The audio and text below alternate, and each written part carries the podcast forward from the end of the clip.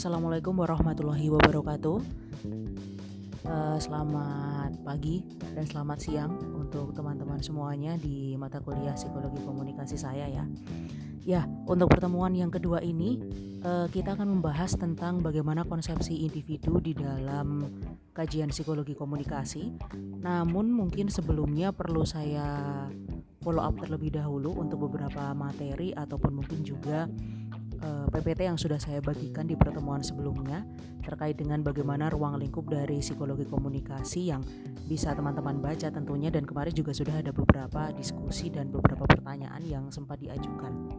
Oke, okay, saya mungkin lebih ke flashback uh, sebelumnya ya kalau kita bicara tentang psikologi komunikasi berdasarkan beberapa pertanyaan yang masuk ada yang menanyakan misalnya hmm, keterkaitannya psikologi komunikasi dengan individu itu seperti apa sih Bu? Lalu juga kenapa ada istilah proses mental di situ?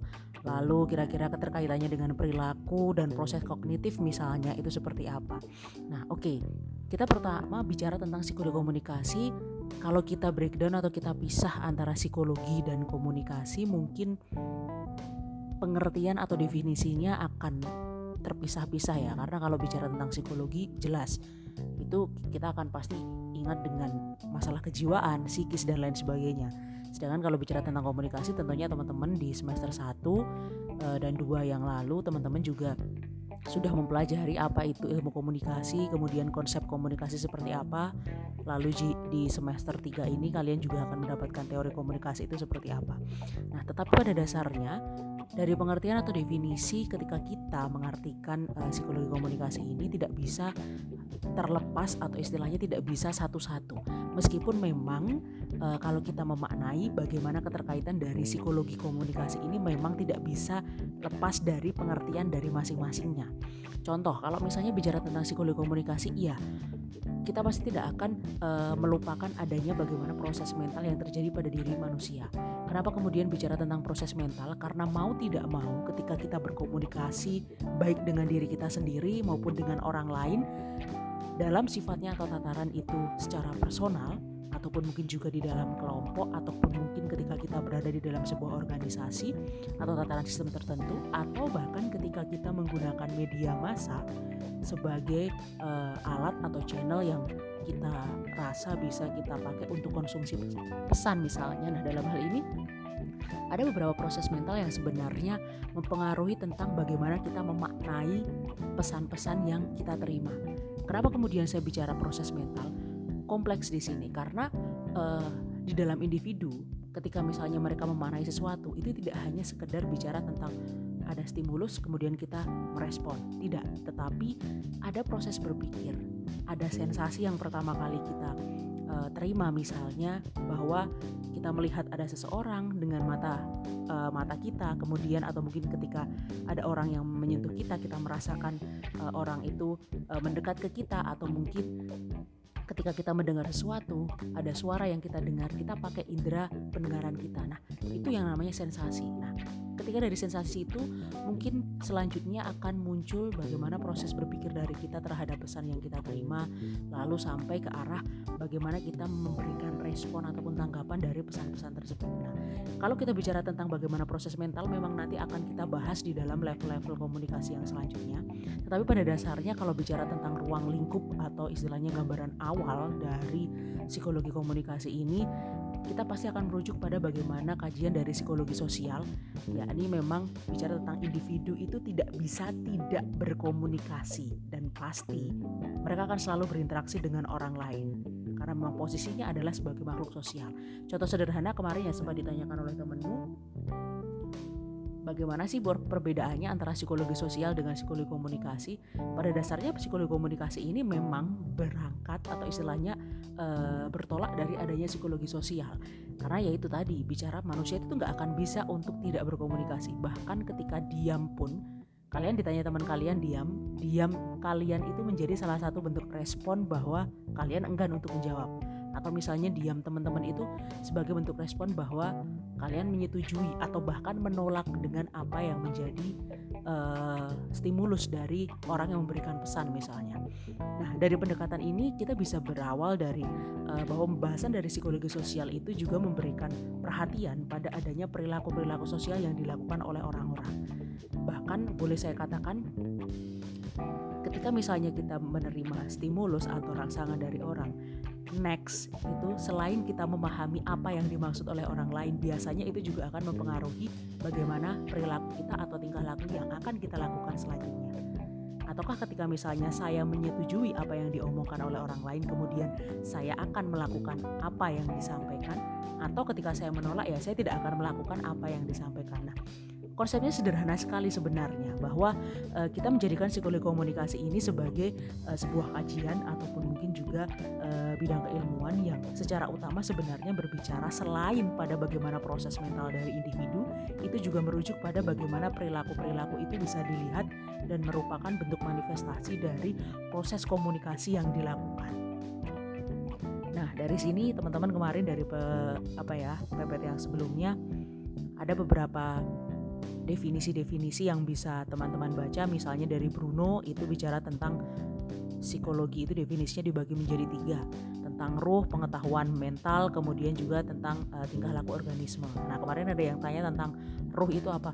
Uh, Oke okay, saya nggak akan bicara tentang tasawuf ya, tapi di satu sisi lebih kepada bagaimana ruh di sini yang berkaitan dengan kejiwaan tidak lebih jauh pada aspek psikiatri ya karena itu akan sangat medis dan klinis sekali tetapi lebih kepada ya ketika kita berkomunikasi itu tidak hanya sekedar ya tadi saya bilang ada stimulus atau respon enggak. Di tengah proses ketika stimulus masuk kemudian ada respon itu di tengahnya ada proses mental ada noise ada gangguan ada aspek pendukung dan lain sebagainya. Yang mana salah satunya itu berkenaan dengan bagaimana uh, seorang individu itu mereka punya unsur-unsur intrinsik tersendiri yang mana mereka kemudian ketika mereka gunakan untuk memaknai pesan itu banyak aspek yang kemudian bisa berpengaruh atau banyak faktor kemudian yang bisa berpengaruh. Dan dalam konteks ini juga terkait dengan psikologi komunikasi dia sebenarnya bekerja pada tataran uh, proses mental dari individu untuk menuju perilaku yang uh, ditentukan atau perilaku yang kemudian akan dilakukan. Dan ini juga bisa saya katakan mendasari bagaimana individu itu memiliki sebuah mekanisme yang selanjutnya akan mengarahkan mereka untuk berperilaku atau melakukan suatu tindakan baik dalam konteks tertentu yang mana konteks ini masih dikaitkan dengan aspek-aspek komunikasi. Salah satu contoh sederhana kalau misalnya saya boleh bilang dalam tataran komunikasi masa misalnya, kita akan melihat tentang bagaimana keputusan teman-teman misalnya ketika kalian terus terterpa pesan atau iklan. Lama-lama kalian akan tertarik kemudian aware dan kemudian kalian akan memutuskan untuk membeli. Nah itu salah satu yang bisa kita lihat dari contoh bagaimana psikologi komunikasi itu bekerja pada diri seseorang atau individu ketika mereka berada dalam tataran komunikasi massa uh, oke okay. Kemudian dari segi interaksi psikologi dan komunikasi memang ada beberapa hal yang apa ya bisa bisa dijelaskan. Ini saya rujuk uh, sedikit dari PPT sebelumnya dalam konteks psikologi sosial ada tentang bagaimana pengaruh dari sosial itu terhadap proses individu. Misalnya bahwa persepsi individu, interpretasi, lalu juga motivasi yang mendorong seseorang untuk melakukan sesuatu. Nah ini nanti mungkin akan kita bahas ya di dalam apa ya di dalam materi yang selanjutnya. Kemudian juga bagaimana sifat-sifat yang melekat pada kita itu juga menjadi uh, hal yang cukup dipengaruhi dari uh, kajian psikologi komunikasi dan psikologi sosial.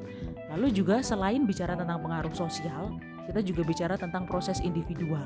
Nah, dari dalam diri ini Misalnya contoh tentang bagaimana sih kita menggunakan bahasa pengantar kita ketika kita berkomunikasi, sikap yang kita lakukan atau kita gunakan uh, ketika kita melakukan proses komunikasi atau istilahnya bagaimana perilaku-perilaku kita yang berkaitan dengan imitasi, identifikasi dan lain sebagainya. Lalu ada juga dalam lingkup psikologi sosial kita mengenal bagaimana interaksi itu tidak hanya sekedar antar orang per orang tetapi juga bicara tentang uh, kelompok, ada persaingan dan lain sebagainya.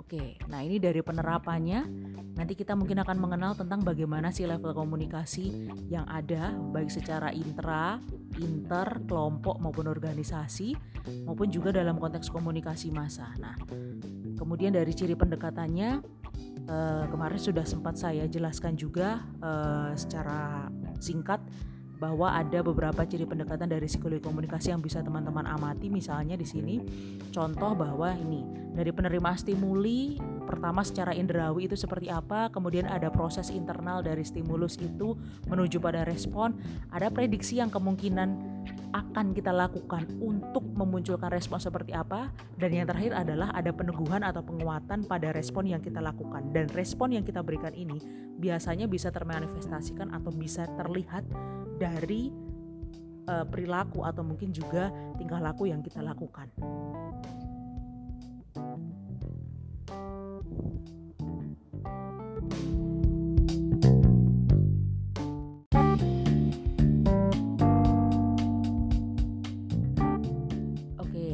Lanjut untuk uh, materi yang benar-benar ada pada pertemuan kedua. Jadi nanti teman-teman bisa mendengarkan uh, di link podcast yang mungkin akan saya bagikan kepada kalian nanti. Teman-teman bisa memulai dari flashback di pertemuan satu, kemudian ini bisa dilanjutkan di pertemuan yang uh, kedua ini juga. Oke, bicara tentang konsepsi individu dalam kajian psikologi komunikasi, kenapa kemudian saya menyatakan atau menulis konsepsi individu? Di dalam kajian psikologi komunikasi seperti yang sudah saya sampaikan bahwa sadar atau tidak pada dasarnya psikologi dan komunikasi itu sama-sama menempatkan individu sebagai pembahasan ataupun sebagai objek yang ada di dalamnya psikologi mereka bicara tentang proses mental yang mana nggak akan mungkin juga kan bicara tentang proses mental hewan tumbuhan kan nggak akan mungkin. Tapi lebih kepada bagaimana uh, proses mental yang dialami oleh individu termasuk juga bagaimana proses berpikir mereka kemudian uh, pemetaan pengalaman mereka sampai nanti pengharapan-pengharapan yang kemudian akan memberikan motivasi ketika individu itu uh, ingin berperilaku misalnya. Nah sama juga dalam konteks psikologi yang menekankan point of view-nya pada individu, komunikasi di sini bahwa yang dimaksud dalam proses komunikasi memang subjek utama yang melakukan komunikasi baik itu mereka sebagai pengirim pesan ataupun pemproduksi pesan maupun mereka yang kemudian menjadi penerima pesan itu juga mengarah pada individu.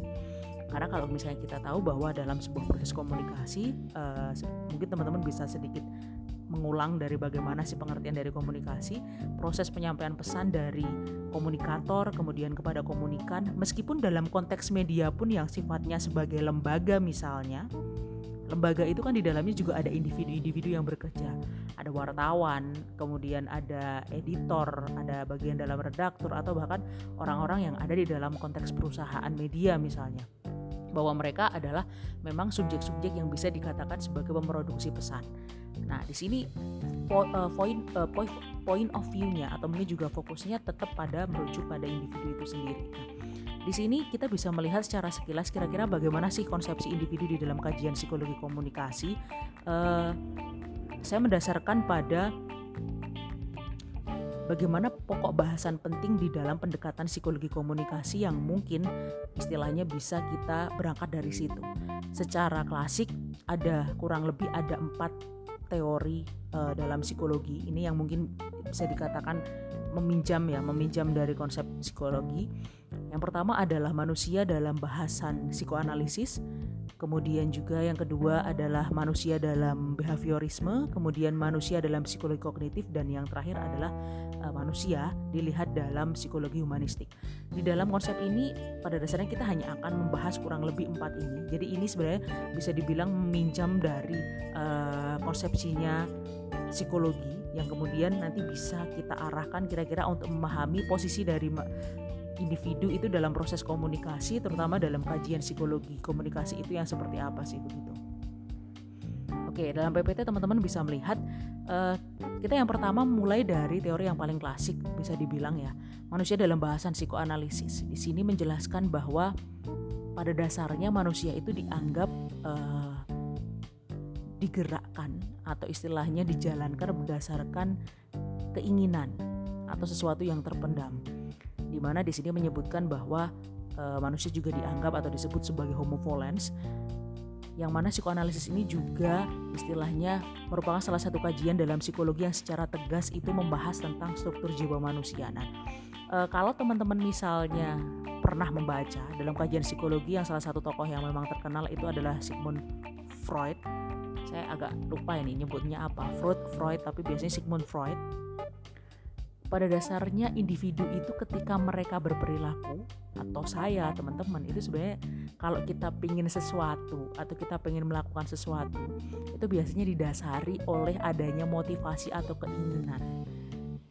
Uh, secara klasik ini dibagi menjadi tiga keinginan.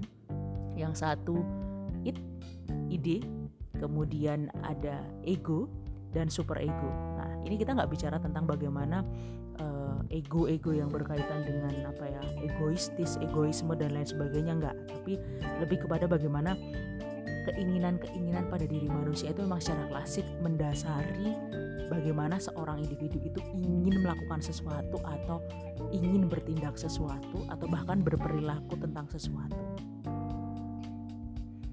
Nah, it secara singkat bisa saya katakan sebagai dorongan biologis, dorongan paling biologis dari manusia bergerak berdasarkan kesenangan di mana dorongan ini bisa dikatakan sebagai pusat insting atau hawa nafsu.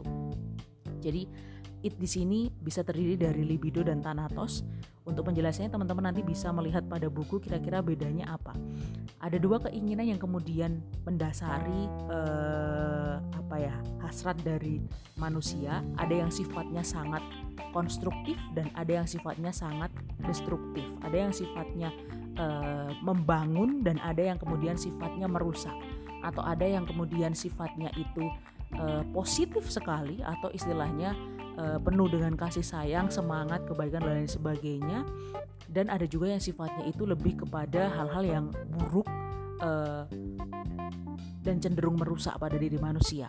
Kemudian ada juga keinginan yang dikaitkan dengan ego, di mana ego ini sebenarnya merupakan mediasi atau mediator antara tuntutan yang ada pada it ketika it itu pengen apa sih gitu dalam diri manusia, tetapi di satu sisi dari luar atau dari lingkungan eksternal ada sesuatu yang kemudian membatasi. Nah, ego di sini sebenarnya berperan sebagai mediator atau penghubung uh, yang bisa membatasi bahwa manusia itu ketika mereka menjadi seorang individu, mereka harus bersifat realistis.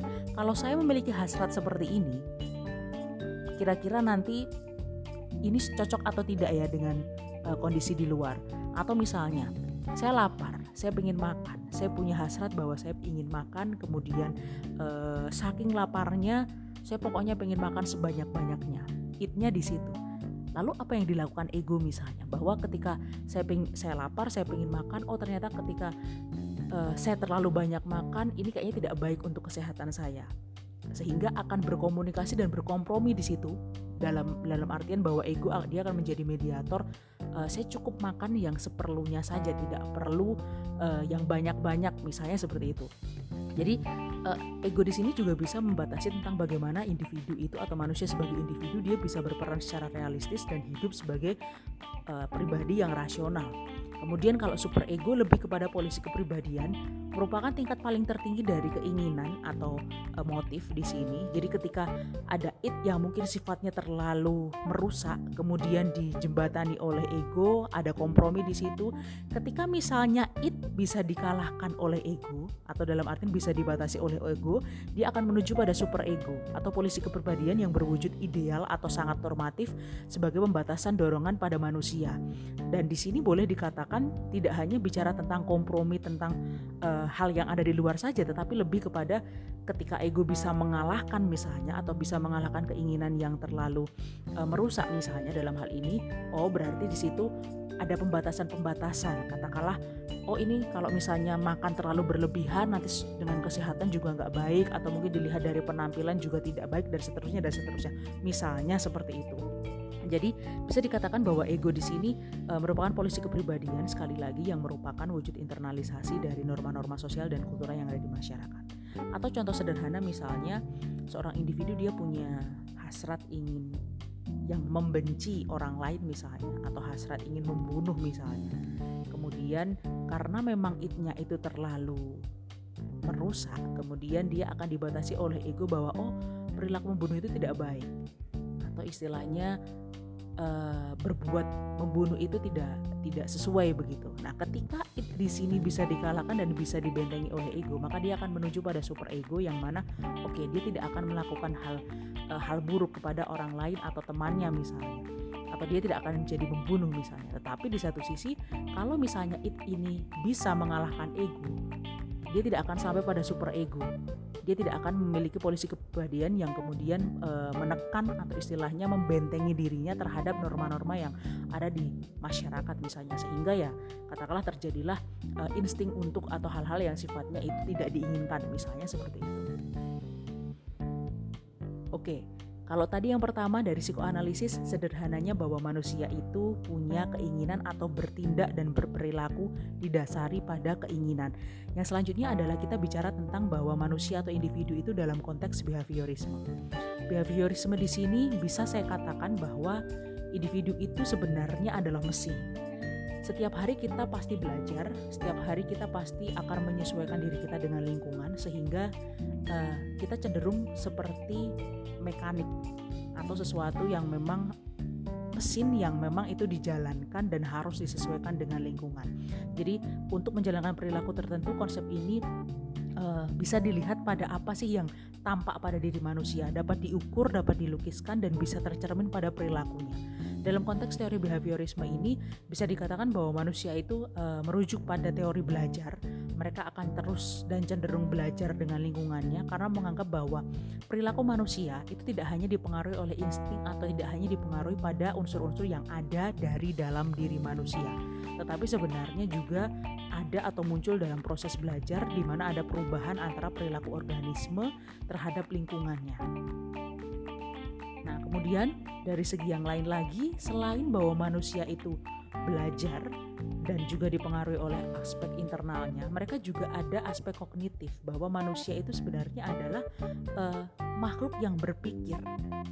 Boleh saya katakan di sini, kita tidak hanya sebagai mesin, tingkat yang lebih tinggi lagi bahwa kita juga mampu berpikir.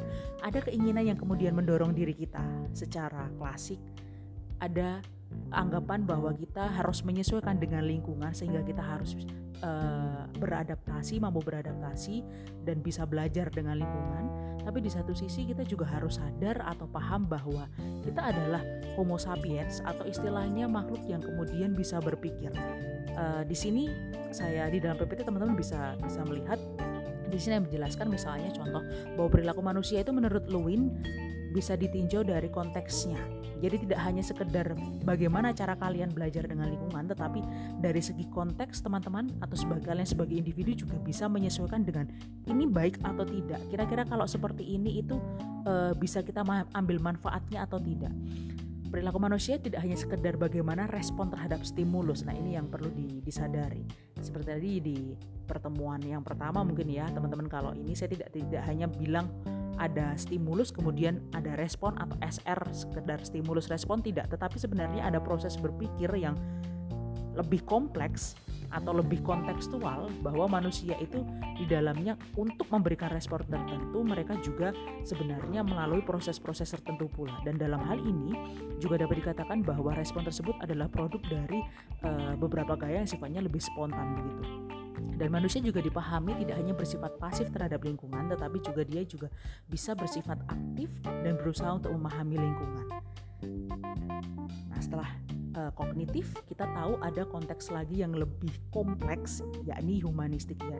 Da, yang mana konsepsi ini sebenarnya menganggap manusia tidak hanya sekedar memahami manusia sebagai didorong oleh keinginan, tidak hanya sekedar memahami manusia sebagai makhluk yang hanya bisa belajar dari lingkungan, tidak hanya sekedar memahami manusia sebagai makhluk yang berpikir saja, tetapi secara keseluruhan memahami manusia sebagai makhluk yang lebih kompleks dari itu. Bahwa ada keinginan yang mendorong individu untuk melakukan sesuatu, bahwa ada sesuatu yang bisa dipelajari individu dari lingkungan, dan bahwa ada istilahnya hal-hal yang bisa dipikirkan dan dipertimbangkan oleh individu ketika mereka ingin berperilaku dan lebih jauh lagi istilahnya mereka sebagai satu kesatuan yang sebenarnya banyak faktor yang mempengaruhi ketika individu itu ingin melakukan sesuatu. Nah, di sini dalam tingkatan yang lebih tinggi lagi menyatakan manusia tidak hanya sekedar uh, homo apa tadi mekanikus atau mungkin homo sapiens tetapi juga mereka sebagai homo ludens atau makhluk yang bermain memainkan perannya. Di mana konsep ini mengadaptasi dari pandangan fenomenologi yang mana menganggap manusia itu adalah makhluk yang hidup pada dunia kehidupan dan dipersepsi dan diinterpretasi secara subjektif. Nah ini kalau misalnya pengertian sederhana saya sebenarnya lebih kepada memahami manusia itu sebagai manusia seutuhnya. Atau istilahnya kita tidak bisa hanya sekedar memahami satu orang dari apa yang terlihat atau misalnya kita tidak hanya sekedar bisa memahami seseorang dari apa sih yang menjadi keinginan orang itu. Atau kita tidak bisa memahami seseorang hanya berdasarkan pikiran orang itu saja. Tetapi lebih jauh lagi ada beberapa faktor baik internal maupun eksternal. Baik cara berpikirnya baik bagaimana cara orang ini belajar atau baik bagaimana orang ini memiliki hasrat dan lain sebagainya sebagai seseorang atau istilahnya manusia yang memang dimaknai secara subjektif begitu. Dan uh, ini di sini saya tulis di dalam PPT Alfred Schatz bicara tentang bagaimana pengalaman subjektif yang dikomunikasikan oleh adanya faktor sosial pada proses intersubjektivitas pada tema dialog pertemuan hubungan antar individu yang mana dalam Martin Buber itu ada istilah idol relationship.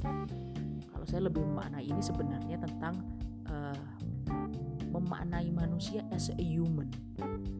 Human, human itu pada dasarnya bahasa Inggrisnya manusia juga ya. Tapi lebih kepada bahwa kita tidak bisa hanya memahami individu itu hanya sekedar tentang ya tadi saya katakan bagaimana sih individu ini misalnya berkeinginan atau bagaimana individu ini menjadi uh, sosok yang pembelajar atau dapat beradaptasi dan bisa terlihat dari atribut-atribut yang menempel secara fisik misalnya tidak. Tetapi lebih jauh lagi bahwa katakanlah memahami individu itu kita harus paham bagaimana cara berinteraksi mereka, memahami mereka uh, dari banyak segi, cara berpikir dan lain sebagainya. Dan boleh saya katakan pemahaman terhadap individu itu pun juga tidak bisa dikatakan secara objektif. Karena apa? Masing-masing individu punya persepsi, masing-masing individu punya interpretasi sendiri-sendiri sehingga akan menjadi hal yang berbeda ketika kita mempersepsi individu dibandingkan mempersepsi sesuatu. Atau akan menjadi hal yang berbeda ketika kita memanai dan menginterpretasikan pesan dari satu hal yang sifatnya benda mati misalnya atau wujud benda mati dibandingkan dengan uh, kita mempersepsi pesan dari seorang individu yang mereka juga punya hasrat berpikir, mereka punya keinginan atau istilahnya mereka juga punya punya punya kekuatan untuk kemudian memberikan tanggapan kepada pesan yang kita sampaikan.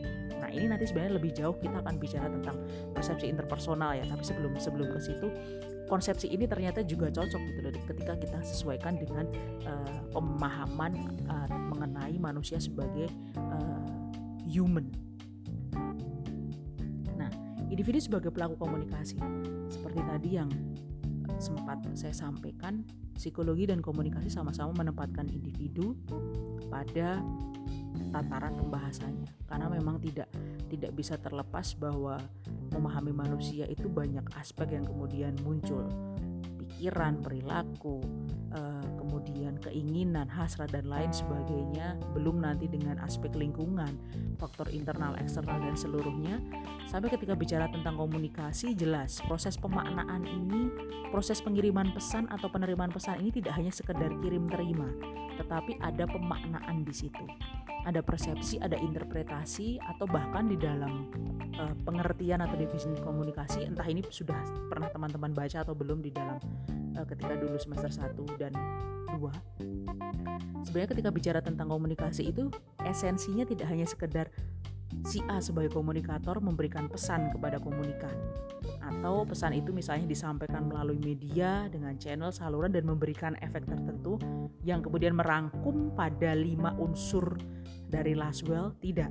Lebih jauh kalau kita bicara tentang pengertian komunikasi ada istilah kesepemahaman makna yang kemudian terjadi antara si pengirim pesan dengan penerima pesan. Dia bicaranya akan sangat muspo kalau misalnya si pengirim pesan ini dia memberikan pesan yang mana tidak bisa dipahami oleh uh, si penerima. Atau secara sederhana ketika misalnya di sini saya menyampaikan maksud dari materi ini itu akan sangat muspro sebenarnya kalau misalnya teman-teman tidak bisa menerima dan tidak bisa memahami dengan baik. Katakanlah seperti itu. Nah sebenarnya esensinya komunikasi salah satunya bukan hanya pada pengirim terimaan pesan tetapi juga pada bagaimana kesepemahaman makna atau bagaimana masing-masing pihak yang memberikan pesan atau memproduksi pesan dan pihak yang menerima pesan itu juga bisa saling memahami satu sama lain. Dan ketika ada feedback atau misalnya ada ada balasan di situ, tanggapan di situ, si penerima pesan pun ini juga bisa member, e, menjadi si pengirim pesan yang nantinya istilahnya juga bisa memberikan tanggapan selanjutnya dan ketika next ada perubahan perilaku, ada efek, kemudian e, ada persetujuan di dalam proses tersebut. Nah, inilah yang bisa dikatakan bahwa komunikasi itu terjadi secara efektif. Nah, individu sebagai pelaku komunikasi pada dasarnya individu itu tidak bisa tidak melakukan komunikasi. Bahkan seperti tadi di dalam pertemuan pertama mungkin ya, ulasan pertemuan pertama yang saya sampaikan kalau teman-teman itu ditanya oleh orang lain, sikap kalian diam itu juga bisa memberikan tafsiran makna. Jadi bahkan diam itu pun juga bisa menjadi sign atau tanda bahwa kalian juga melakukan komunikasi. Apakah itu menunjukkan setuju atau apakah diam itu menunjukkan tidak setuju atau diam itu menunjukkan hal yang lain atau tidak mudeng misalnya. Nah, lalu kira-kira kalau misalnya ada pertanyaan orang yang tidur itu termasuk melakukan komunikasi nggak bu? Kan dia diem aja. Pertanyaannya kalian kalau tidur sadar atau enggak? Nah, individu sebagai pelaku komunikasi di sini kalau saya lebih memaknainya eh, tidak bisa tidak melakukan komunikasi karena memang setiap saat akan melakukan komunikasi dalam konteks mikro maupun makro ya dalam artian bahwa itu dilakukan secara sadar. Komunikasi di sini sebenarnya dinyatakan sebagai proses simbolik yang mana lambang atau simbol kayak tadi diem itu kan tidak harus melakukan uh, tidak harus memberikan pesan yang sifatnya verbal lisan tapi bisa jadi itu merupakan gesture itu merupakan pesan-pesan non verbal yang mana sifatnya bisa jadi juga simbolik Adanya proses simbolik ini lambang atau simbol merupakan sesuatu yang digunakan untuk menunjuk sesuatu yang lainnya dan makna tertentu berdasarkan kesepakatan. Tadi kayak misalnya saya bicara diem, diem itu kalau misalnya kemudian kalian ditanya sesuatu kemudian diam dengan raut muka yang tidak baik bisa jadi diam kalian itu merupakan bentuk ketidaksetujuan. Misalnya seperti itu. Atau teman-teman diam tidak menjawab tetapi dengan menunjukkan ekspresi yang antusias atau mungkin menunjukkan ekspresi yang positif misalnya nah itu bisa jadi diam kalian itu merupakan diam yang uh, bermaksud menyetujui atau istilahnya uh, sepakat dengan uh, apa yang disampaikan oleh si pengirim pesan dan lambang di sini luas tidak hanya hal yang sifatnya verbal tetapi juga uh, hal yang sifatnya nonverbal. Kemudian juga bisa merujuk pada objek yang mana juga dari individu sebagai para pelaku komunikasi ini boleh dikatakan sudah menyepakati makna dari apa yang menjadi simbol. Nah, contoh sederhana kalau misalnya bicara dalam bagaimana uh, proses pemahaman kita terhadap benda misalnya. Ini kalau misalnya di kelas saya mungkin bisa lebih jelas ya, tapi ini karena kelasnya daring yo saya mau praktek di video kok yo terlalu ini ya. Oke contoh sederhananya misalnya gini. Kita tahu bentuk spidol. Bentuk spidol panjang seperti mirip dengan pensil tapi kenapa kemudian kita kita bisa memanai bahwa itu spidol? Bedanya dengan pensil seperti apa? Bedanya dengan ballpoint seperti apa? Apakah kemudian ujuk-ujuk? Enggak pasti kalau ditanya kenapa kok bisa tahu ini spidol ini pensil ini uh, ballpoint Ya karena kita dulu mempelajarinya seperti itu Bu. Ya salah satunya adalah ketika dulu teman-teman belajar bahwa oh ini pengertian spidol pasti seperti ini bentuknya. Nanti kalau digunakan untuk fungsinya apa toh untuk menulis. Nanti kalau misalnya untuk menulis keluarnya warnanya jadi seperti ini. Kemudian di dalam uh, pensil nanti juga akan seperti ini beda lagi. Kalau ballpoint nanti seperti ini beda lagi. Kita dulu belajarnya seperti itu. Tetapi di satu sisi sebenarnya bagaimana proses kita belajar untuk memahami bahwa tanda-tanda atau istilahnya sign yang ada di dalam spidol itu berdasarkan adanya kesepakatan bahwa memang oh disepakati bentuk spidol itu yang seperti ini begitu. Kalau warna merah pasti akan seperti ini. Nanti keluarnya warnanya kenapa merah, kenapa yang ini hitam dan seterusnya dan seterusnya. Jadi ada proses belajar untuk kemudian memahami dan memaknai bagaimana bentuk spidol yang seperti itu. Punya ciri khas yang seperti apa. Kenapa kemudian kita bisa sepaham atau sepakat bahwa ini spidol? Ya karena memang orang lain juga memaknai bahwa spidol itu bentuknya seperti itu. Bahwa di dalam ballpoint misalnya, meskipun sama-sama kecil panjang seperti uh, pensil tapi biasanya kalau ballpoint mungkin mereka uh, bentuk tintanya berbeda. Sedangkan kalau pensil lebih cenderung ada ada kayu yang menyelimuti misalnya di dalam di dalam pensil itu atau misalnya dalam bentuk uh, lebih modern ada bentuk pensil mekanik yang mirip dengan spidol. Kenapa kok ini bisa dikatakan pensil mekanik misalnya?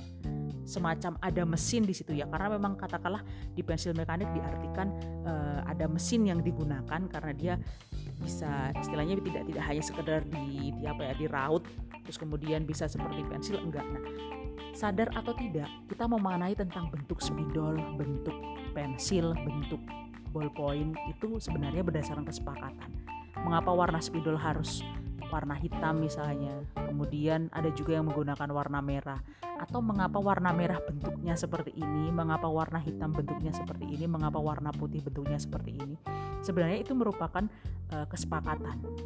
Istilahnya, kalau misalnya disepakati bentuk putih itu adalah bentuk merah misalnya, ya bisa aja gitu Nah, ini kalau kita kita sadar sebenarnya bahwa individu itu ketika mereka melakukan komunikasi, ada bentuk kesepakatan-kesepakatan yang sebenarnya mereka sampaikan secara tidak langsung pada pesan-pesan yang diberikan. Sehingga ada proses pemaknaan dari pesan tersebut yang itu nanti masuk dalam proses persepsi dan ketika pemaknaan ini kemudian uh, dipahami lebih dalam lagi untuk menjadi uh, bagian dari diri mereka atau istilahnya nanti menjadi follow up atau feedback ini yang kemudian bicara tentang bagaimana seorang itu inter, uh, menginterpretasikan pesan. Kalau boleh saya katakan ada ada ada keterkaitan ini di dalam komunikasi. Kalau saya dulu menerimanya bahwa inti dari komunikasi itu ada pada persepsi jadi sekali kalian mempersepsi sesuatu dengan tepat itu berarti secara, secara tidak langsung teman-teman itu bisa melakukan komunikasi dengan baik. Sedangkan inti dari persepsi itu ada pada interpretasi. Ketika kita bisa memaknai sesuatu, next selanjutnya kita pasti bisa memahami dan menginterpretasikan pesan yang kita terima. Nah, dari uh, individu sebagai bagian dari komunikasi atau sebagai subjek utama dari komunikasi di sini ketika dikaitkan dengan aspek psikologi memang tidak bisa terlepas dari apa yang terlihat dan termanifestasikan salah satunya melalui perilaku yang mereka lakukan. Uh, boleh saya katakan apa saja faktor yang mempengaruhi perilaku individu yang mana ini mungkin next juga akan kita bahas beberapa di eh, level-level komunikasi misalnya. Yang pertama faktor personal jelas itu adalah faktor yang hubungannya uh, datang dari dalam bisa dikaitkan dengan faktor biologis dan sosiopsikologis. Biologis lebih kepada faktor-faktor yang sifatnya apa ya? Memang secara biologis, jadi uh, istilahnya melekat pada diri individu secara genetis. Nah, tidak bisa tidak bisa tidak bisa diganggukan karena istilahnya itu sudah sudah memang pemberian dari Tuhan begitu. Sedangkan kalau faktor sosiopsikologis, nah sosiopsikologis sosio itu sosial, psikologis ya psikologis berarti berkait, uh, berkaitan dengan faktor-faktor yang ada secara personal tapi dia uh, berhubungan dengan lingkungan sosial dan aspek-aspek psikologis yang ada pada diri individu. Nah, di sini menyatakan bahwa ketika individu ada kaitannya bahwa individu ketika dia sebagai makhluk sosial ada proses sosial yang sebenarnya turut mempengaruhi bagaimana si individu ini berpikir atau bertindak. Nah, faktor sosiopsikologis ini bisa dikaitkan dengan adanya karakteristik yang mana kalau kita bicara tentang karakter nah ini mungkin tidak bahwa karakter itu sangat dipengaruhi oleh lingkungan mungkin. Atau ketika misalnya bicara tentang mungkin atau tidak bahwa individu itu eh, karakternya ditentukan secara gen bisa. Eh, beberapa obrolan saya dengan salah satu teman dari psikologi pada dasarnya kalau bicara tentang karakter kemudian apa ya sifat dan lain sebagainya. Memang ada beberapa yang kemudian diturunkan dari eh, hal-hal uh, yang sifatnya genetis. Bapaknya galak bisa jadi anaknya juga galak misalnya. Uh, ibunya kalem bisa jadi anaknya juga kalem. Tapi kalau misalnya bapaknya galak nanti kemudian anaknya nggak galak atau lebih kalem mungkin atau tidak. Atau ketika ibunya kalem kemudian uh, anaknya kebetulan sama sekali tidak kalem mungkin atau tidak bisa sangat bisa selain bicara tentang faktor genetis yang juga menurunkan uh, gen atau sifat tetapi ternyata juga ada faktor lingkungan. Nah, ini kalau bicara tentang faktor lingkungan mungkin kita lebih kepada bicara tentang faktor yang sifatnya uh, eksternal ya. Tetapi di satu sisi, kenapa kemudian ini masuk dalam faktor personal? Ini lebih kepada sifat atau karakter yang memang sudah melekat. Meskipun karakter yang sudah melekat ini bisa jadi merupakan bentuk perpaduan atau percampuran dari hal-hal yang sifatnya personal ada pada diri berdasarkan gen tetapi juga bisa jadi dipengaruhi oleh hal-hal yang sifatnya sosial. Ketika misalnya kita kita circle-nya siapa sih? Atau teman kita siapa sih atau kita bergaul dengan orang-orang yang seperti apa? Apakah kemudian kelompok kita akan mempengaruhi bagaimana karakter kita? Jelas. Aspek kognitif atau pemikiran seseorang, kemudian afektif atau perasaan seseorang, atau juga mungkin konatif tingkah laku dari uh, kita itu juga akan mempengaruhi tentang bagaimana aspek-aspek atau faktor sosiopsikologis itu bisa mempengaruhi perilaku individu.